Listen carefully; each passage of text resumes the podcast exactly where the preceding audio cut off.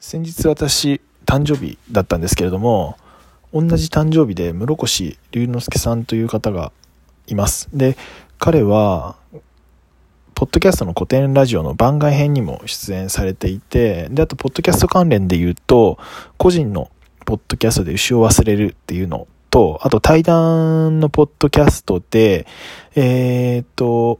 多分大学の研究室の後輩になるんでしただったと思うんですけど、その甲斐さんという方と2人でやられているのラジオっていうものと、あとは100年のカボスっていう、これもあの、ポッドキャスト、あ古典ラジオの番外編で出演されていた高取屋さんとの対談のポッドキャストになってます。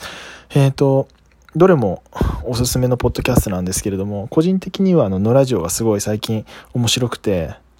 き返したりもしてるので、もしまだ聞かれてない方いらっしゃれば、ぜひ聞いてみてください。